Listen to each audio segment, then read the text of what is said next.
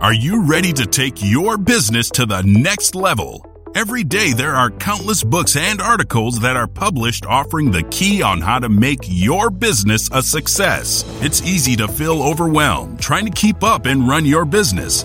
That's why Deb Krier created the Business Power Hour. Keep up on the latest trends, best practices, and techniques for how to make your business a success. Let the Business Power Hour do the heavy work for you. Good morning, good morning. I am Deb Krier, and I am passionate about giving professionals the tools that they need to make themselves and their businesses as successful as possible. And we have a repeat guest on today. I love it when that happens because it means that they have so much knowledge that we just couldn't fit it all in the first time.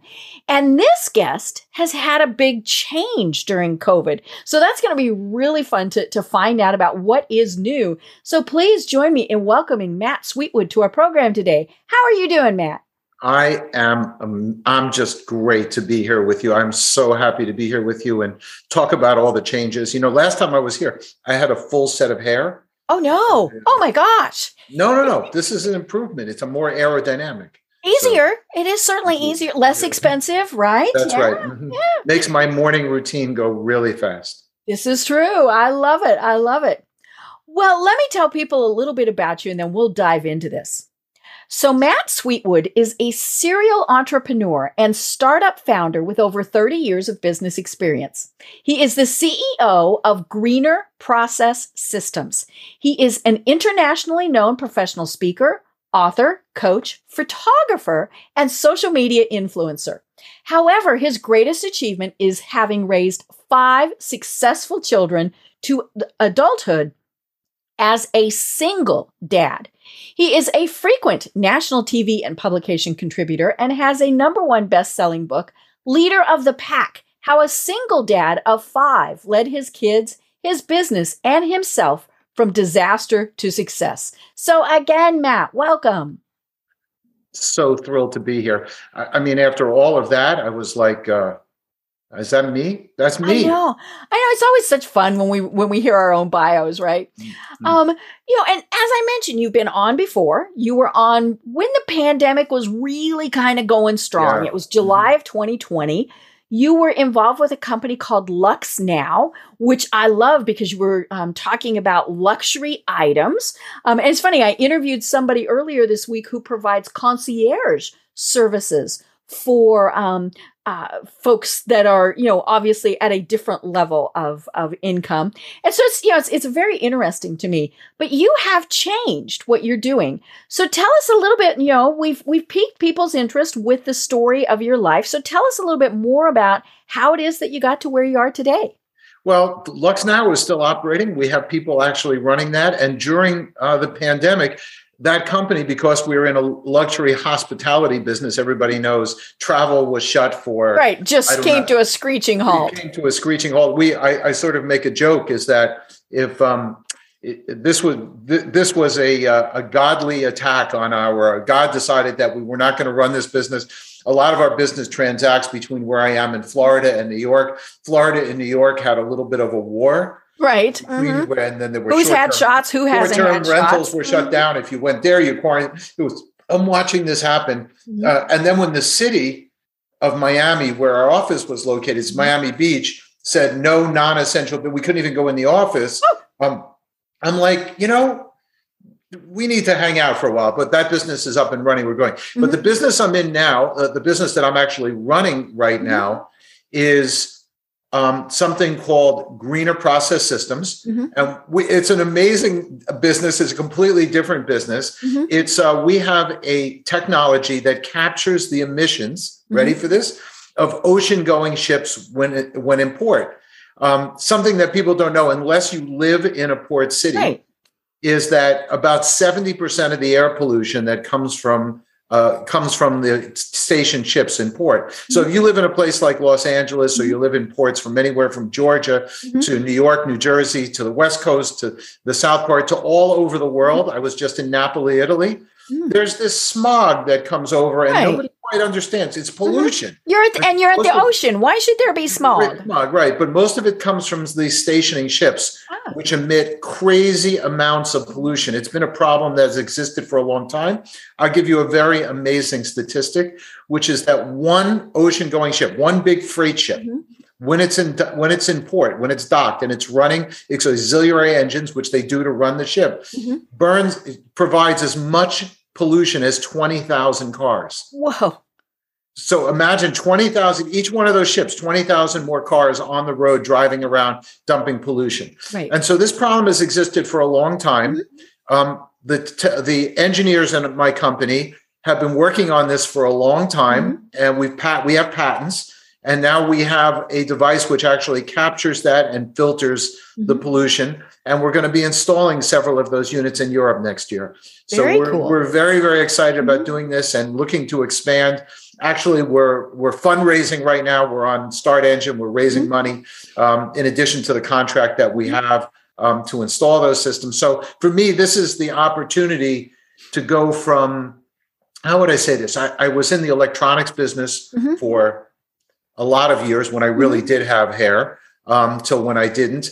Uh, you know, for a long time. You in my intro, you, you give that thirty year Mhm. um, then I, I, I have a business which is in a luxury. Um, it's a luxury marketplace for boats, yachts, and and yachts, homes, and cars. And now I get to do something which really makes a big difference for the planet. Mhm. Which was really my um, that was really my goal when I sold my electronics company, you know, several years ago, was to really latch on to that project that was going to make a difference. Because you know, as we get older, we um, we start thinking about those things. Right. We want to leave the earth um, maybe in a better place uh, than when we entered it. Right.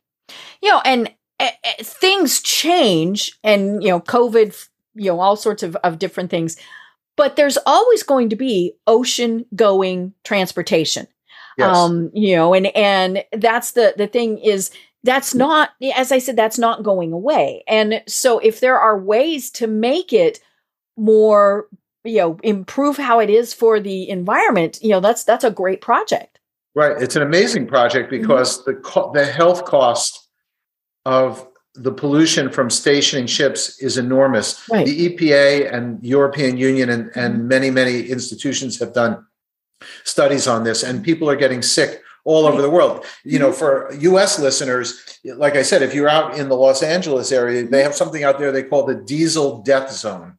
Oh no. which is this area, Mhm. a large area right outside that port at Long Beach. You know, where we always see Mhm. on the news the Mhm. uh, freighters, you know, just waiting to get into port. I, I- and it's a terrible problem. People wipe the soot off their cars, they can't wipe it out of their lungs. The lost man hours of work and so on. Mhm. And the reason no one solved it, number one, is it's very, very hard. And until the freight ships and the ports are required to do this, Mhm. which is coming over the Right. next couple of years. But years why do it if you don't have to? if you don't have to. But this p- problem has been just a catastrophic health problem, Mhm. which no one talks about. Mhm. Obviously, in the news is CO2 capture, Mhm. and we might have something coming in the future which Mm-hmm. uh, will relate to that. But CO2, in the immediate sense, doesn't cause health damage. Mhm. The pollution, the diesel particulate, things called SO, SOX and NOx Mhm. and heavy metals all come out of these diesel fuel Mhm. exhausts and they they they create an enormous health problem and ultimately a huge cost to the cities and the right. people that are around the area so i get to solve i get to solve this problem and I love gonna- it. we're Yeah. gonna st- we're gonna start uh, Mhm. very soon hmm Yeah, you know, and and yeah, it's it, we we talk about cleaner fuels, electric vehicles. Well, clearly, an ocean-going ship cannot run on electricity. Those cords just really aren't long enough. Um, and but I think what a lot of people, especially if you've never been to a port, they don't understand when those ships are in port, those engines are going. You know, it's it, it's not that it's not like a car. You don't pull it in, put it in park, and turn everything off that's correct you know those those engines still have to be idling to, to keep i mean you know they have to keep electricity going they have to they have to keep the the ship where they want the ship to be um you know all of those Right. various things yeah and people see cruise one of my favorite are cruise ships Mhm. because when you go and you if you live near a port where there's a cruise ship where you've taken a cruise you go there and there's this nice white little pretty Yes. smoke and you're like coming out of it. And everybody thinks it's like steam, Mhm. but it is not steam. Right. It is actually some of the worst pollutants that you Mhm. can imagine. I was just in uh, Napoli, Italy, which is in the south of Italy, and they have a lovely port in there which takes uh, ferries to Amalfi, the Amalfi coast, and all of these fancy places that you can go. And they have ferries there, and they have some cruise ships. Mhm. And I was in a hotel that had uh, like it had the breakfast deck. Mhm. It was amazing, actually. You'd go you eat breakfast. How and look out gorgeous. Mhm. over the whole city of Napoli, and all Mhm. you saw was smog. Yeah. And you're looking out there, it's like there's not that many ships out there. Mhm. There's like two or three cruise ships. Actually, took video of it. There's Mhm. like two or three cruise ships out there and a few ferries, you know, big ferries. They carry a few hundred people out there. But the entire valley Hmm. from Napoli to. Mount Vesuvius, Mhm. okay, is just covered in smog from Mhm. these ships. As, as a matter of fact, I had someone tell me because I was there in part for, you know, for business Mhm. tell me that the people who work in the office buildings that are right on the street next to Mhm. the port over many years many of them have gotten health problems they've gotten Right. asthma, Yeah. COPD and and, all- yeah. and mhm. all sorts right all sorts of respiratory issues Mhm. And they're sitting there and it's like it's hard to get people to do anything about it Mhm. the good news for our company and maybe the good news for our fundraise is that pe- that this is going to be required there are Mm-hmm. emission requirements coming down the line for ports Mhm. uh, for example, in Singapore, they're building a new port, uh, which by 2030 has to be, I think, emission zero. Ooh. There are there are requirements in this country by Mhm. 2025, by 2027, by 2030, where uh, there Mhm. has to be a big reduction. So Mhm. we're sitting here and we have the technology that's Mhm. available now. You know, I'll sort of add to that is that when you're in um, in environmental business like we are, uh, Mhm. and we're we're considered something called clean tech, maybe green tech, but more like clean tech one of the things is that the products typically are future products. Right. Like maybe somebody is going to invent a um, electric powered freighter, as you so comically um, said before. Mhm. Um, but okay, in your lifetime, my lifetime, probably not. Probably not. Mhm. Right. If if a port wanted our system, we literally would go in and install, and in a few months, maybe a year, we'd have the Mhm. system up and running, and the port can be emissions reduced. So um, we view uh, what we have as really exciting because we have technology that's available now, Mhm. and I can get into those sides. We create local jobs, we do Mhm. all sorts of things. Right. So we believe we have a win-win-win kind of product and technology that's available now, which is not usual because you know w- you hear the government all the time. It puts money behind all of these Mhm. programs, but no, very few. I, I don't know Mhm. of very many that actually go into effect right now that are right, Right. now. And what we Mhm. offer is actually right now. The Cool. future is now at Greener Process Systems. I love it. Now, is this tech that goes on each ship or on, say, the a, a tower or something on the ground? Um, so the answer is uh, there's we have two varieties of it. Yes. One, if you go to greenerprocess.com, uh-huh. if you just go to greenerprocess.com, you can see we have videos there. Mhm. Um, if you go to Start Engine, you can see our fundraise. Just type in Greener Process, Mhm. um, and we have lots of videos there Mhm. too. Um, but basically, our system sits either on a rail on the dock, so Okay. it moves along a rail. Okay. It, it's uh, it goes over the ship's smokestack with a derrick or a crane Ah, and creates a hermetic seal okay. over the smokestack. It Mhm. filters the air. It Mhm. filters the exhaust. Mhm. And I know this sounds easy. It sounds like you just put a hose over. Right. Go, right. Uh-huh. Put a hose over the Mhm. smokestack of a ship that's generating temperatures at whatever Oh, yeah. 400 Mhm. degrees centigrade or whatever whatever is coming out of there at high pressure. You, it's a Mhm. complicated thing, and to capture all of it, and then the temperature is maintained. Mhm. We use a filtration system and Mhm. create a dry powder output. Mm. Okay, and that Mm-hmm. dry powder would normally be in the air and in people's lungs and on people's cars and homes and all sorts of things. The other system we have actually sits on a barge with a derrick, and so Mhm. the barge can, depending on the port configuration, the barge can pull up on the side of a ship. So, so a really big port, it, Right. that's probably going to be something that you do there. right. So if you think of the port of Los Angeles right Mhm. now, the port at Long Beach Mhm. is the ships are just you know either a few hundred yards, a few Mhm. miles out at sea, or Mhm. half a mi- whatever. They're all stationed out there. We could actually send a barge out there to Mm. actually filter the air out of the ship while it sits out there. And those ships are sitting for a long time Right. hmm out there. So those two systems are in effect. And in fact, we have the ability to produce a hybrid barge or even an all electric barge, Ah. which is one of the first of its Mhm. kind. Because a barge only needs to move a little bit, obviously. Right. Yeah. You know, it's it's it that. So just if they really want to go completely emission 0 Mhm. we can provide a hybrid barge which actually goes out and runs off electric while it's Right. there. So you're really at um, you're really at zero, as they say. cool. Now, is this technology that can be used for other things? Um, what I was thinking about were trucks. I mean, you know, same thing. We have trucks that run on diesel that sit with their engines just idling for quite a long time. Yeah, the good thing about uh, vehicles is that vehicles typically have catalytic converters. Okay. So, and the air that comes out of them, okay, there are some trucks, older trucks, and so on that do that. And trucks do, they do emit fumes like that. But many of the vehicles that ride on the road actually have catalytic converters. And so when you when you go out and you look at a modern, you know, Honda or BMW, and it's a gas powered vehicle, it's one of the things that gets me about electric vehicles is that, and I don't want to go off on the electric vehicles because I don't really want Elon Musk to take me out.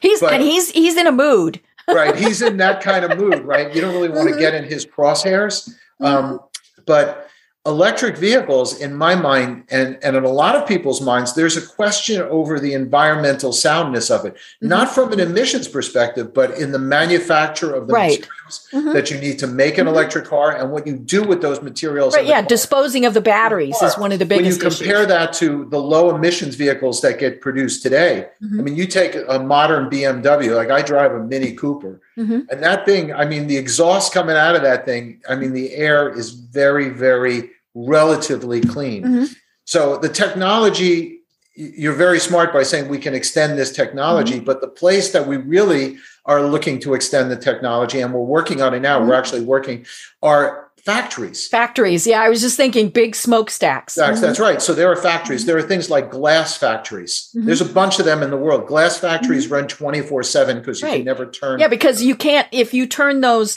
those fires off, the material solidifies. solidifies. That's right. So they run continuously. So our bonnet technology, our capture technology would definitely work there. So we, while in some areas we may not be considered so sexy because we still allow the burning of traditional Mhm. fuels, we believe we have realistic technology. And maybe even you would call us transitional technology.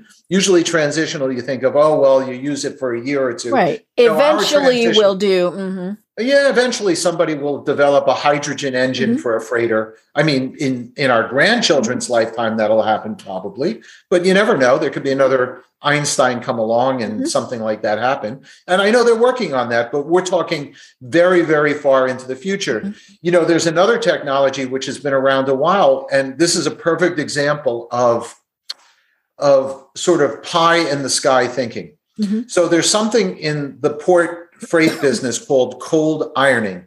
Hmm. It's a very, very fancy term for saying the ship should just plug into the port, Oh, okay. right? Where you get the power from the port. Mhm. And the actual, the US Navy actually, I think, invented this technology. Mm-hmm. And a lot of their ships, believe it or not, do that in the naval ports Hmm, because they have their own power generation. Right. They have, they're all self contained. Yeah, and clearly that's going to need massive power. I mean, right. It know, needs massive It's, power. it's not you're, you're plugging it in like you're plugging in a fan. Right. Massive power. Now, there's several problems with this. So, right here in Miami, where I am, they've talked about this for years. Mhm. But every time they go to try to do this, they realize several problems with it. Number one is they would need a massive excavation and power project to power this Right. cruise ships and freighters. Mhm. Miami's a big port. Mhm. In order to do that, the power grid that's here can't really support No, it. So there's need no way that power grid's going to be able to and this is handle even one, city let alone multiple. Right, for a big city like Miami. But even if they went through spending the billions of Mhm. dollars and the decade that it would Mhm. take to build something like this, they have another problem. There's a freighter coming in from Bangladesh, not to pick Right. on Bangladesh. But doesn't have that it technology. doesn't, and they're not retrofitting that Mhm. freighter. It, they, quite frankly, even if they wanted to and had the money and the will, Mm-hmm. the freighter itself may not have the room and the Mhm. kind of setup that allows for that. Mhm. So you would go through this effort of building this thing that would take years and billions of dollars Mhm. just for each port, Mhm, for each port. mhm. And then you would have a situation where very few of the ships would be able to use Mhm. it. In places like Europe and other countries, there is no chance that the power grid Right. could ever. Yeah, there's just too many I of mean, the they, they can't even support their own. They can't even run their own air conditioners for Mhm. their population in Right. summertime. Mhm. And then you're going to go plug in these humongous Mhm. power consuming Right. devices in there. So, like I said, that's a technology which seems Mm-hmm. like, oh, oh, wow, we can we just make the ships plug in, and then we're all electric. Mm-hmm. Well, There's and another then- aspect. and you still have to make the electricity. So, you know, is it coal? Is it nuclear? Is right, it, you're actually getting to a really good Mhm. point. It's actually a really nasty solution, in my point, Mhm. because all you're doing is you're shifting the pollution from the shore to Mhm. the power plant side, Mhm. where it has to produce more energy. Mhm. And right now, unless you right now, unless you're doing nuclear power, Mhm. it is burning fossil fuel in order to run those power Right. plants. So if you start doing that to the ship, you're shifting. So the reason I mentioned that is not to really not to really get deeply into cold ironing or whatever. It's just that our technology, our greener process systems, is available now. It's extremely cost effective. We even have an OPEX configuration where we really believe we can charge the freighters. The freighters can use less expensive fuel. Ah. So we actually can have a system where the system will run and kind of pay for its own Mhm. operation. Because when freighters come from most ports in the world, probably 95%, percent Mm-hmm. when a, a ocean going ship comes into port, it has to burn low sulfur, sulfur Mhm. fuel. Right.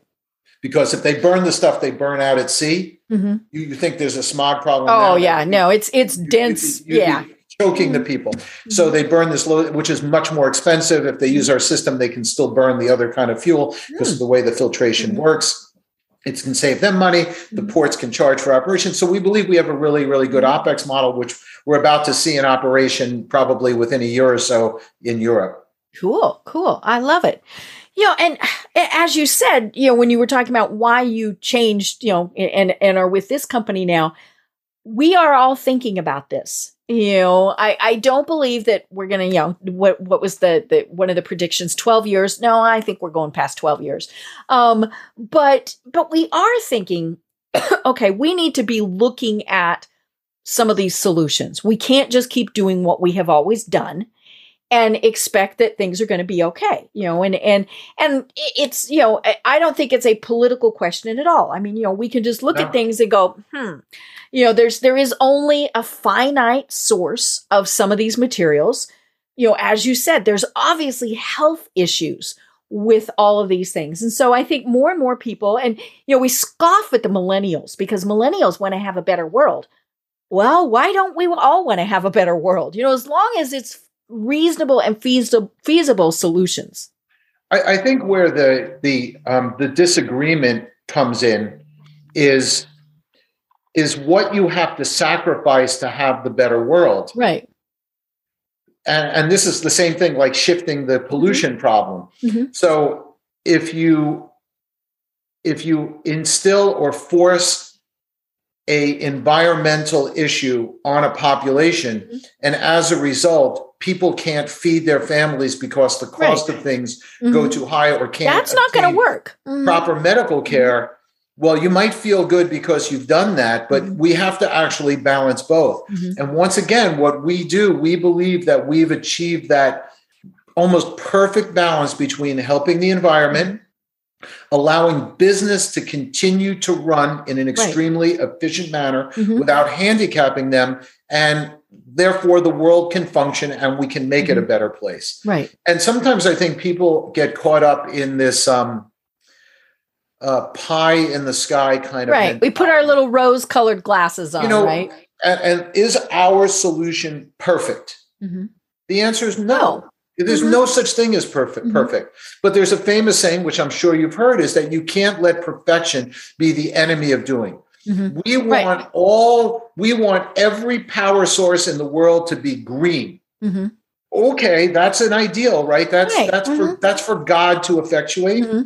But we need people to eat and work and actually live their lives and and and you know be able to function and when you have when you aim for this sort of idealistic way i, I just don't believe it's a Mhm. very practical solution and ultimately what ends up happening is it gets it doesn't nothing happens Right. Yeah, because as you said, we're waiting for that perfect solution. that's right and i think uh, and i think the attack on gas powered vehicles is premature Mm-hmm. They want to just eliminate gas powered vehicles for the sake of it. And one way they're doing it is causing gas prices to I mean it's a very simple thing they're doing. You can call it this or you can call it that by forcing gas prices up. The cost of an electric vehicle Mhm. versus running electric compared to the cost of running a gas Mhm. vehicle. Now Yeah. you can do that. And eventually over time people will say, well, It's cheaper to have an electric car. it's cheaper to have an electric car, so I'm going to go buy an electric car. So they're forcing the issue. But by doing that, they're forcing people to spend more money, which they would then spend on their savings on college, Mm-hmm. on food, on clothing, on healthcare, on vacations. And so they start impacting Mhm. the business chain all the way down the line Right. and significantly Mhm. reducing the quality of life for people by oh, going for this pie in the sky Mm-hmm. Kind of Yeah. idea. I mean, a great example is the fact that an electric car is, you know, it's great if you're putzing around town, but if you're if you want to go on a road trip, you're going to be pretty limited. Um, you know, and and especially now because it you you can get you know outside of the the metropolitan areas and you can't charge your fancy little electric car. So then what are you going to do? But you know, so so if people can't take road trips, well then that's going to affect you know people eh, hotels, you know, things like that. I mean that just has all of those issues. So the environmental agenda, I think, has to be a practical agenda too. Yes. The number of people on Earth are increasing. The consumption of human of resources on Earth is is increasing. Mhm. As a, as human beings, we need to, as the human race, Mhm. we do need to deal with this, but we need to deal with it in a logical and orderly manner, not in a idealistic Right. Manner, and not without care to what we do Mhm. to the people who are here. Mhm. So I always view that. And once again, like I said, our technology is what makes me really proud about it. Is not look, I've been an entrepreneur my whole life. I, I'm not going to, and I have I, I have my own principles. Mhm. So I would not sit here and say we have this technology. We're going to force it down people's throats, and if it hurts people, too bad. I make money. No, I'm not doing that. For me, for me, our technology allows the world to continue to function as it is for people to get their goods Mhm. and so on, buy ship and and take cruises Mhm. and do all of those things and not escalate the cost in a way that makes it difficult for Mhm. people to afford and adds to the cost of goods and services and so on, which once again pushes the pain down the line. Right. Yeah. You know, and and and obviously new tech is more expensive. I mean, you know, it just that's the way it, it always is. I mean, I remember, you know, when the first computers came out, when the first smartphones came out. Um, you know, and and so uh, it's it's one of those supply and demand things. Costs come down. But you know, it was it was I was listening to a radio program, I think just yesterday, and they were talking about um electric vehicles and he was talking about electric Hummers, which to me that was just an oxymoron. I mean, you know, it's like, well, this is pretty bizarre. And you know, clearly it's a luxury item. A Hummer, you know, whatever type you're, you're getting is a is a, luxury item. I mean, this is not you know your thirty thousand dollar vehicle. And so they were saying, you know, how many people they have on a wait list? Hundreds of thousands. Um, but they can only, because of supply issues, they can only produce 12 a day. And, you know, and, and they said there's they're never going to get caught up. You know, and and so what's going to happen is technology will have passed them. You know, and course. it'll have gone on to something else. And so that is, you know, it's not just, hey, we want to have an electric Hummer. It's, oh, well, or, you know, whatever. There are all the other things that go into it that can cause issues. And then, of course, you have that little thing called a pandemic on occasion. And you know, who knows when the next one will come, of course. Right. Mm-hmm. You know and each time they you do something the government or whoever is doing this does something to cause the cost of things to go up Mhm. it just makes the manufacture of other things and the process of Right. other things continue to go up makes them just it just creates this vicious cycle which causes a lot of pain for people Mhm. and I, I don't know about you but i feel there's a lot of pain out there Mm-hmm. it's really sad to see. I know a lot of people that are Mhm. suffering under the terrible inflation that we face now, Mhm. in part caused by you know increased gas prices and so on Right. that are out there. Mhm. So you know and and we do have to look at the numbers i mean you know sure say electric cars are a great idea but from a percentage wise how many people are actually going to use them going to want them unless they're forced to um you know and and so yeah it's great for the people in cities if you're Farmer Brown, not going to work. I mean, you know, I, where I grew up, um, so I grew up in a very small mountain town in Colorado. The closest major grocery store, so something that sold more than, you know, milk, bread, eggs, was 65 miles away over a mountain pass. Electric cars are not going to cut it. you know?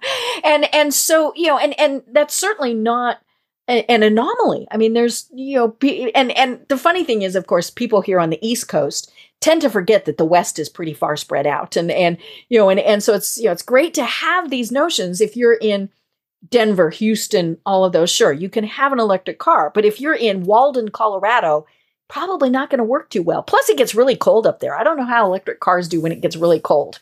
the um, you know, without pounding on the electric cars or because they do have their uses, of course, mm-hmm. is that I'm going to ask you a question. So, do you think that the people who are making policy right now in most countries, not just the United States, mm-hmm. really care about what the people who are 65 miles out in flyover country um, th- think, care, or want? They don't because those people, uh, their their voices typically are not heard. That's right. Exactly right. You know, and, and it comes back to the old squeaky wheel. for New York, mm-hmm. Washington, yeah. D.C., mm-hmm. Los Angeles, Chicago.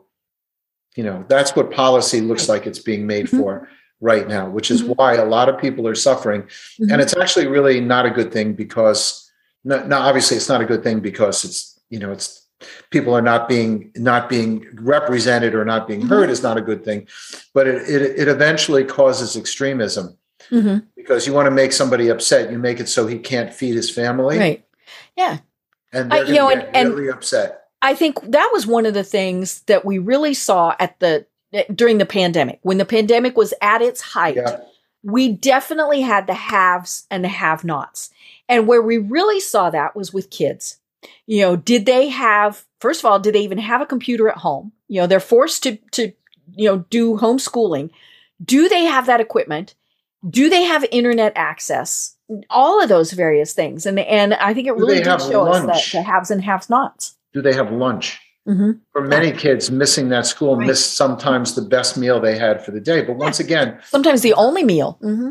I'm not sure that. Um, I mean, we can we can get we can get into the lockdowns and all the things that happened with that. Uh, there was just an article um, from the Economist, if I remember correctly, that's talked about the they said the lockdowns were worse than you know for children there's still children out of school there's all all sorts of things so government policy over the past several years has been very very painful and mm-hmm. not just in this country right all over the world so hopefully we can pivot away from that mm-hmm. i have faith in um, mankind and maybe we're at a low point now but i think we'll uh, we'll well, we'll pivot away and yeah. we'll head in the right direction yeah. You know, I think one of the things that we are seeing is obviously the workforce. You know, the people who who can work from home. You know, many of them went, "Ooh, okay, I like this." I, I, um, mean, I, I tell people I have to put shoes on, but yeah. now there's also so much to be said, and I talk about this on the program a lot. With you know, when you're standing there with your colleagues at the coffee machine, you bump into them in the elevator. Sometimes your best ideas come from those conversations, which are not happening now.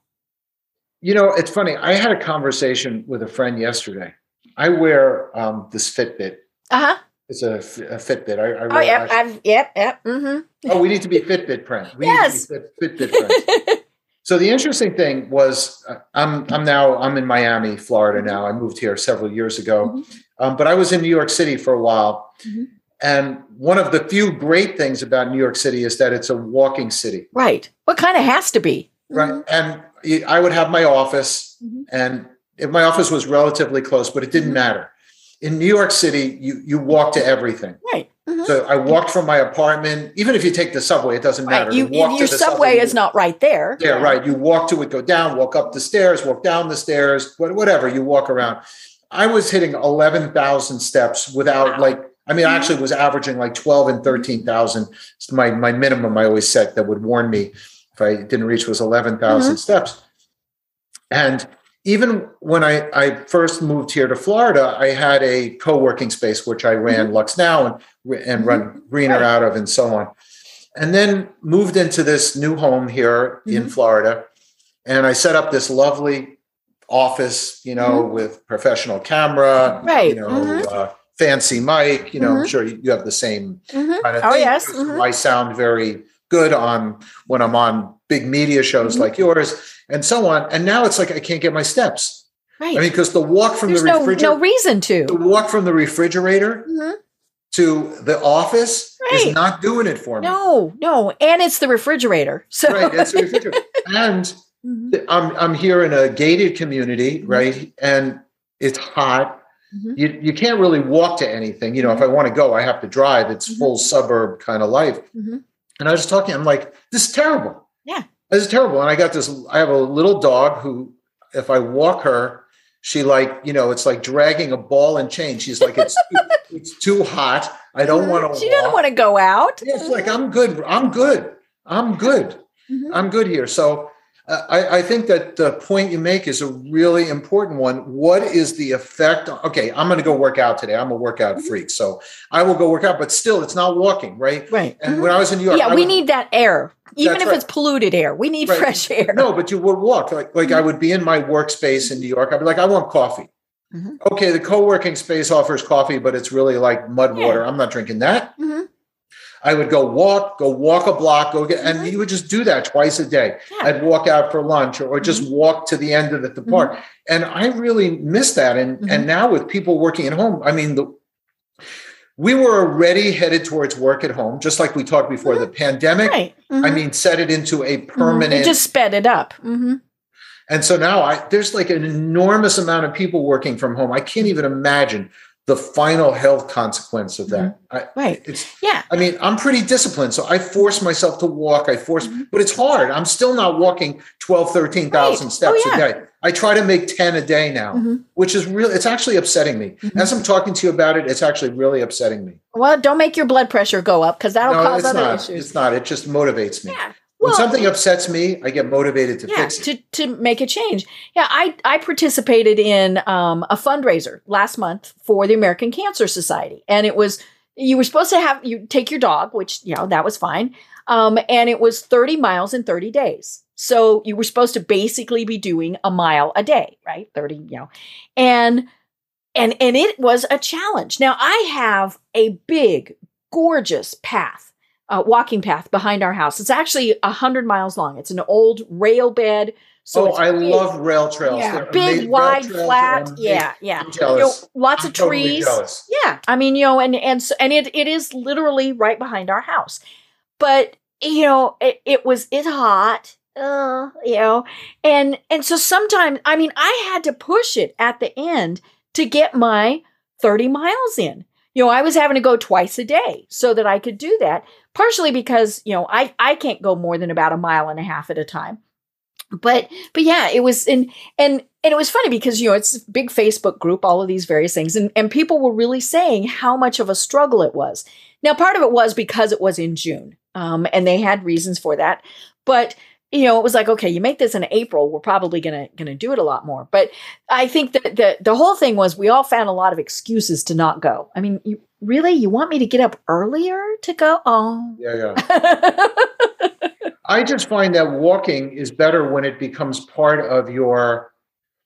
Let, let me say it like this. routine. Let, let's say you're, you're, you know, if you read all the studies, you're supposed to do walk 10,000 steps a day. Mhm.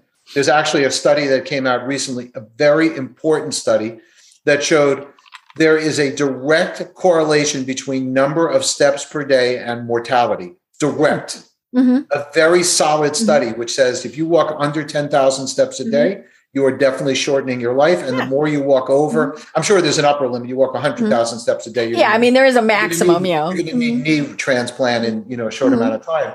But you walk, and I find that if you can walk half to two thirds of that in your normal course of Mm-hmm. your activity during the day, you're in good shape because then you only have to you say, okay, I'm going to go to the gym or I'm going to go take a walk with the dog. I'm going to do something, and you can reach your Mhm. 10,000. And I find this work at home environment, it's like really hard to do that. You should know that It is 1247 right now. hmm I was sitting at this desk where I am right now at nine o'clock this morning, and I have been, I have essentially, other than to get my second cup of Mhm. coffee and a glass of diluted, this is not beer, by the way. Oh. This is, it's apple juice. Okay. Mhm. I swear, I swear. Okay. Mhm.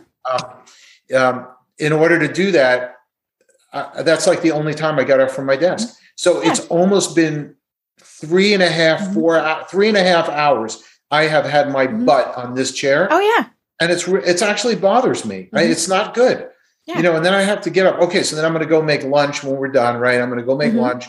That's uh, twelve steps to the kitchen. Mhm. Right? Okay. I've at least got a flight of stairs I've got to go yeah. down. This um, this is uh, this is Florida. It's one level. Mhm. Um, no basement even. Right. So, uh, uh, so I, I'm not going to work. I'm going to have to like, and I know I'll work until five o'clock, Mm-hmm. and at five o'clock I'll run to the gym. But I mean, even running to the gym and working out at the gym and swimming, great. Okay, I may do some of that. It's still not tender, and it's not, and it's a Mm-hmm. long period of inactivity, and it's a, it's really upsetting. It almost makes me want to move back to New York City. Mhm. Though that place is now unlivable, so I can't do that. But Yeah. that's a, the different, to- Yeah. totally different. different topic, different. Yeah, you know, I actually have a little mini elliptical under my desk. Yeah, and so I can that, just right? sit here and piddle paddle along, you know, and, and and then I can go the other way. I mean, you know, and okay, it's you know, let's have a truthful truth moment. Truth moment. How often do you use it? um, I use it often because I actually I it's it's big enough. I have to put my feet on it Ah, okay. Yeah, at my yeah, desk. Yeah, yeah. Um, but the length of time, uh, um, but you know, it's it, it makes such a difference. Just you know, because my knees and my ankles are getting older, um, you know, and and so just that motion, you know, they don't they don't sound like Rice Krispies when I stand up. yeah, yeah, Um, yeah. But but I Uh-huh. think you know this is is definitely as we were saying this is a challenge when we're not in offices anymore because even if you just got up and walked to you know depending on the size of your office I mean you could be walking quite a distance but yeah going to the coffee maker then you know you had coffee so there's another room that you have to go visit um you know or down the hall to see people I mean you know it, we we moved a lot more when we were in offices and i think that is you know that's that is definitely one of the issues that we're going to be facing yeah, and I, and the long and once again, this is one of those things where, okay, so we're now 15 years down the line, Mhm. and diabetes has increased by 12 percent. obesity Cardio obesity, Mhm. you know, go down the line. How do we know why that is? Well, it, it, this is going to be a contributing factor, Mhm. but it's going to be very hard to pin it. You're going to do a study. They're going to ask people, well, how many hours you worked Mm-hmm. at home? They're going to try. This is a very, very, very Mhm. difficult circumstance. You know, without being too tin hat foil, whatever tin foil hat kind of thing. Mhm. You know, you start to look at these things and you start to wonder whether uh, all of these things have happened and policies in place to actually shorten human lifespan Mhm. and clear the planet of people and stuff like that. It's a terrible thing for me to Mhm. say or think, but I don't know. When I start to see everything going in that direction, like nothing that's going Mhm. on right now is making us healthier. right Nothing. well and you know for for everybody saying oh gosh i love working from home which right you know that is that is one of the big things i mean you know back to elon when he said you know you work from home or quit i well, mean he he, said had that to an, his an top uprising executives. yeah you, and you know and and so you know that that's great but as we said you know it's and, and you know like i i can work anywhere i have internet you know same with you probably you know we and and so people like ooh you know i can live in different places. I can go to the beach. I can do whatever. That's great but there's also drawbacks to it um you know and and you know and, and like kids i mean you know there were kids who did incredibly well when all of a sudden they weren't in that that environment. I was talking to a, a young man yesterday who, you know, said that he got bullied all the time and he loved the year that he was home because he said, you know, he he he was able to focus on school. He wasn't worrying about, you know, and I just felt really bad. I was like, oh my gosh. Um, but you know, and, and then of course, you know, we had so many children that that have suffered because of that. And and I'm a firm believer that sports and things like music programs, I mean, those are very important. You're not doing Socialization. that when you're in your, your home. socialization. Mhm. There's an article I actually looked it up while we were speaking um, in the Economist, and the um, I'm reading the headline of the article right now: is governments are ignoring the pandemic's disastrous effect Mhm. on education. Right. Yeah. I mean, I can't even imagine we're going to have a Mhm. lost generation. Now, I have a friend. Um, she ran a business which was shut down by the pandemic, Mhm. and she used that time to go get like part of a new degree. She went. Oh, she okay, so enrolled in she- she did great. and, Mhm. and great. So there are Mhm. people that do that, but for the kids, this Yeah. is Mhm. this is just one of the worst things that could possibly have happened to them. And I really, I really worry for the youth. Though Mhm. I tell you, if you're going to be like a psychologist, you're in luck. Mhm. Oh yeah, because you got a bunch of people coming out mean, you, got yeah. a bunch of people coming. You got a bunch of clients coming right down the line right now. Mhm. you know, and, and you mentioned, you know, the the the other things. We did a thing here in Cobb County, which is where I live in in Georgia. And and I just thought it was so innovative because it combined a whole bunch of these things. So they realized kids didn't have internet in a lot of the communities, you know, and, and so they equipped their school buses as basically big, huge Wi-Fi routers. And so they would go toddling down to these areas that, you know, but usually and it was- park the bus, and they would park Yeah. the bus. well, and so you had the kids had Wi-Fi, your bus drivers were still working, and they started giving out lunches again from the bus. So you had the kids getting the lunches, you had the people who made the lunches who were doing things. And I just thought that was such an innovative way to deal with it. It's it. fantastic. That It's like when you hear government doing something like that, you're like, is that is that our government? I know, wait a minute, that can't be. That can't be right. well, and then of course Elon Musk did that, right? us." Elon Musk did that. more. Right. That wasn't the government. Elon Musk sounds like something Elon. would do. Elon must have done that. Yep, yep. done everything else or been involved in everything else. Yeah. Yeah, yeah. but but yeah, I love that because it yeah it, it benefited in so many different ways.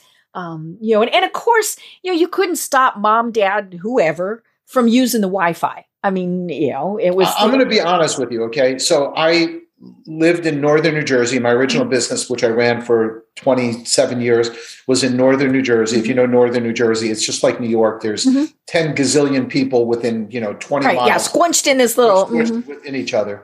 Um, I lived in New York City for four or 5 Mhm. years, and then moved to Miami. And I went to college, went to graduate school in. Philadelphia. So uh, I have spent my entire life in heavy population centers. Mhm. And when I started to hear the idea that there were areas that didn't have internet, I'm like, no. Mhm. Like it was, I was actually ignorant to, to the Mhm. concept. I mean, obviously, I believe it. It's not like, oh, I don't believe that. No, Right. I'm not. I'm definitely not an in the bubble kind of person. And Mhm. one of the reasons why I left New York City was too many people live in a bubble there and have really no idea what goes on in the real world in rural Georgia Mhm. or Colorado or other places around the world. And that's why shat comes out of their mouth when they start talking about this stuff and they have no idea what other Yeah, they have no idea. Mhm. other people's horrible experiences Mm-hmm. or difficult experiences in life are.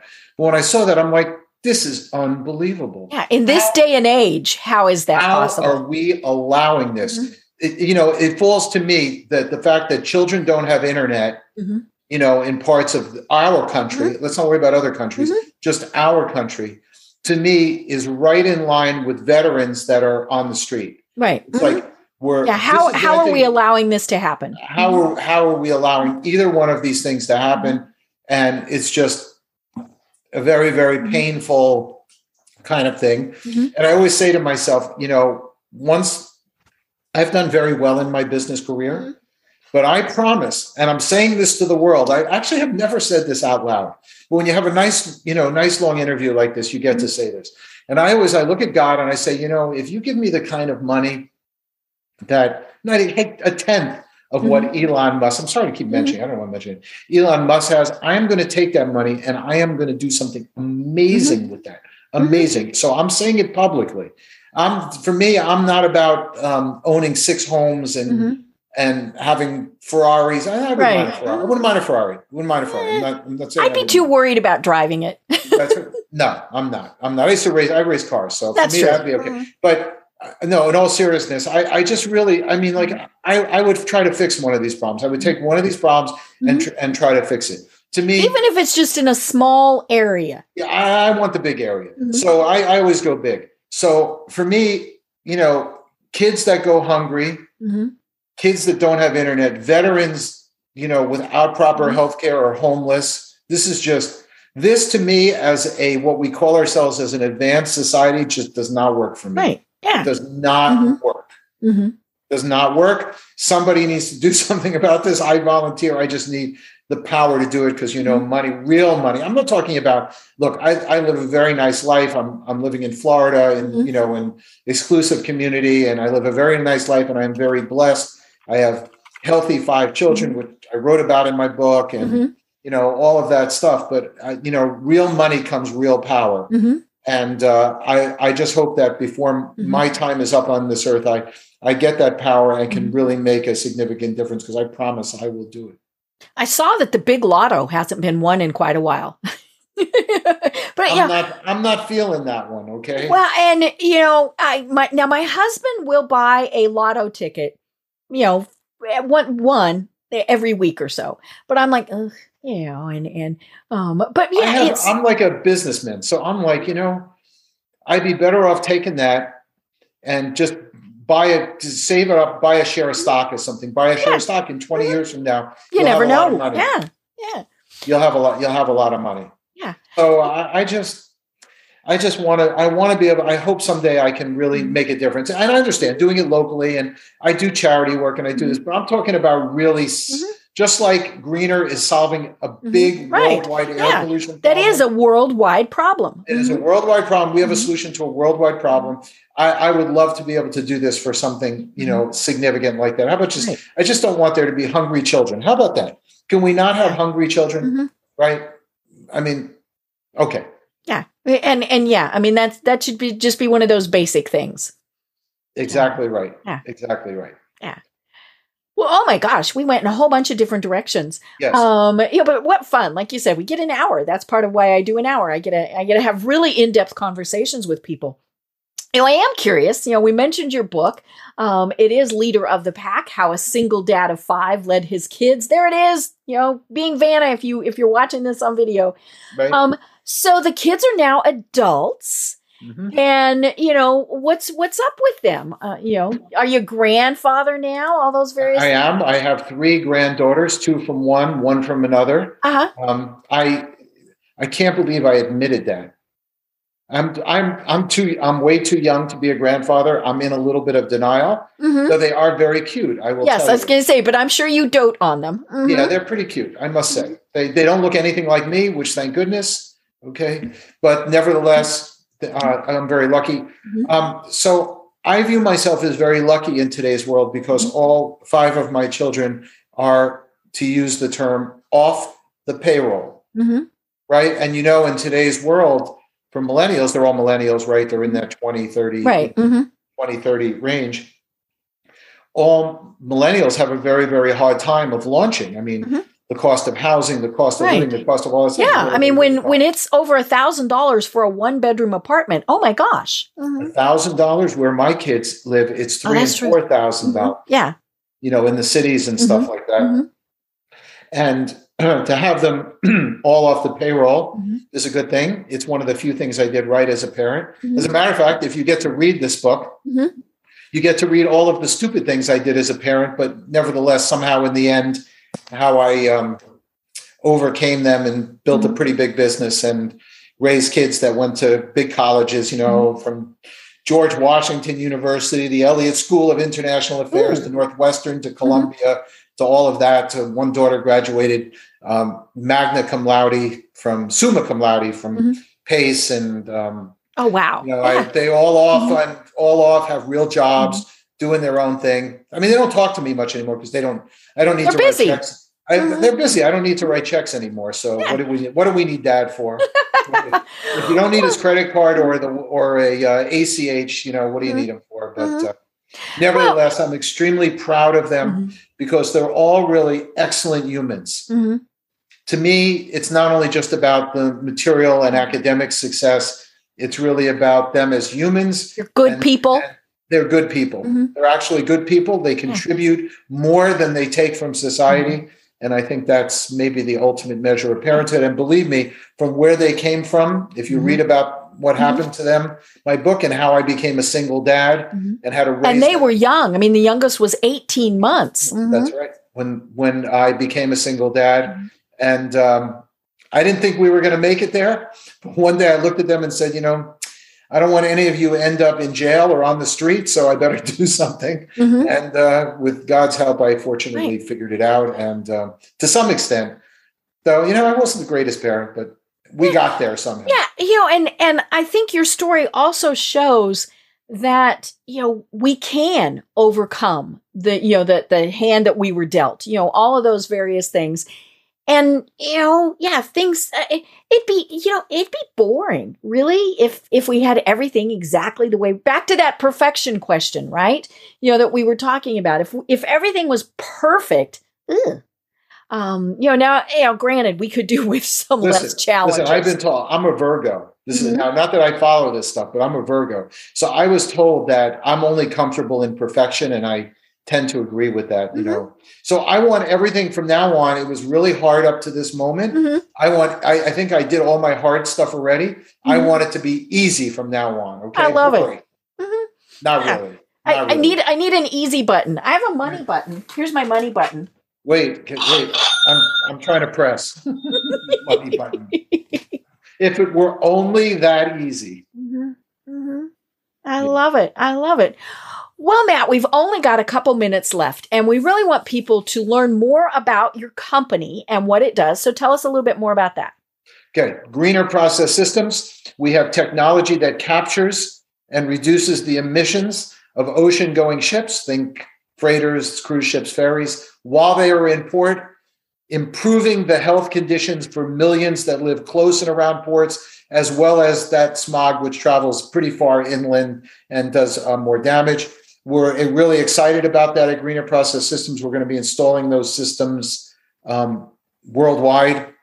We have contracts to install in Europe. You can just go to greenerprocess.com and learn more, or you can actually just go visit my personal website, which is msweetwood.com. And certainly, any of your listeners who reach out to me on social media, I am at M Sweetwood everywhere. I'm glad to respond and talk about what we do. We're raising money for Greener Process mm-hmm. Systems. You can be an investor. Um, we actually want here. There's a really cool thing. We actually won a Shark Tank contest. Ooh. Our company won. I had a arm wrestling match with Kevin O'Leary, and mm-hmm. I got the pin. Mr. Oh, Wonderful. Mm-hmm. Mr. Wonderful, if we all know mm-hmm. who he is. Um, I got the win. It's a pretty funny mm-hmm. um, video. Actually, if you go to my uh, social or whatever, you'll mm-hmm. see the uh, the video of me um, putting the pin on Kevin O'Leary, the wrestling pin, and uh, we actually won the contest, which is very very cool. And we're mm-hmm. raising money, and uh, like I said, people contribute and be part of it. Right. Yeah, and you know, it, it, I, it's such an interesting concept. I was reading through the website before we started, and it's just like, wow, this is pretty cool.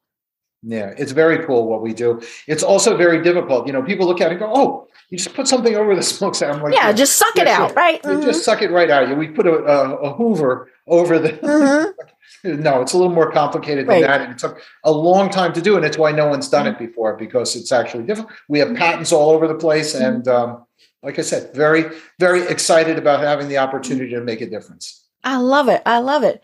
Well, Matt, this really has been a great second conversation.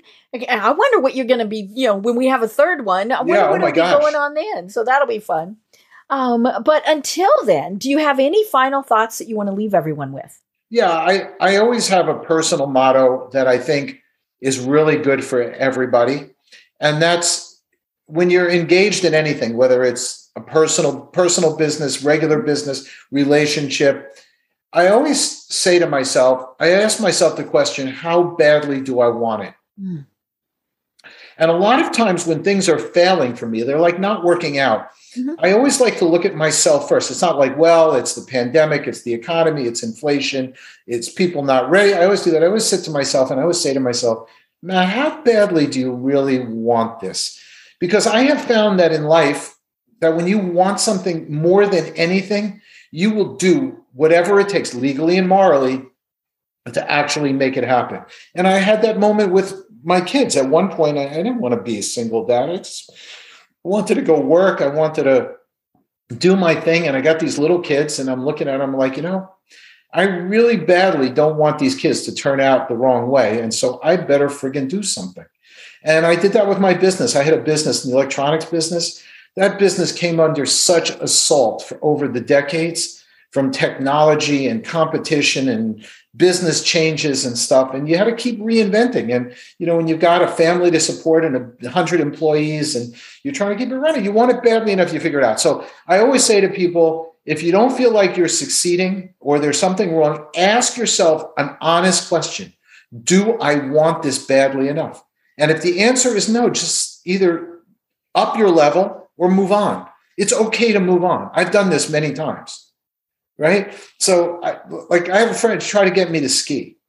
Okay, it's silly thing, right? This is not happening. Okay, I'm not a good skier, and I said to myself, "Am I not a good skier because I'm not a good athlete?" No, I was. I played baseball. I played football. I played golf. I'm a low handicap golfer. I, I race cars. I just, no, I just don't really like this. I don't want to bet. And because of that, I'm never going to be a good skier. So I'm going to hang out at the lodge. I'm going to look at the pretty girls and you go ski. Okay. That's what I'm doing. So I just, I always like to say that to people is really have an honest conversation with yourself. Look within yourself. And if your business or whatever it is you're doing is not succeeding, just ask yourself, do I want it badly enough? And the answer, it's okay to say no. Mm-hmm. And if you say no, that just leaves you two options. Either try a whole lot harder and want it badly enough, or switch what you're doing it's really good life advice. It's really a way to sort of get you off the place you're in. I love it. What a great thought to, to end with. I can't wait to, to talk with you again. I've been talking with Matt Sweetwood of Greener Process Systems and all sorts of other things too. Mm-hmm. I'm Deb Krier, and until next time, everyone have a great day. Tune in for our next program for even more trends, best practices, and techniques for how to make your business a success. The Business Power Hour, hosted by Deb Krier, is proud to be part of the C Suite Network.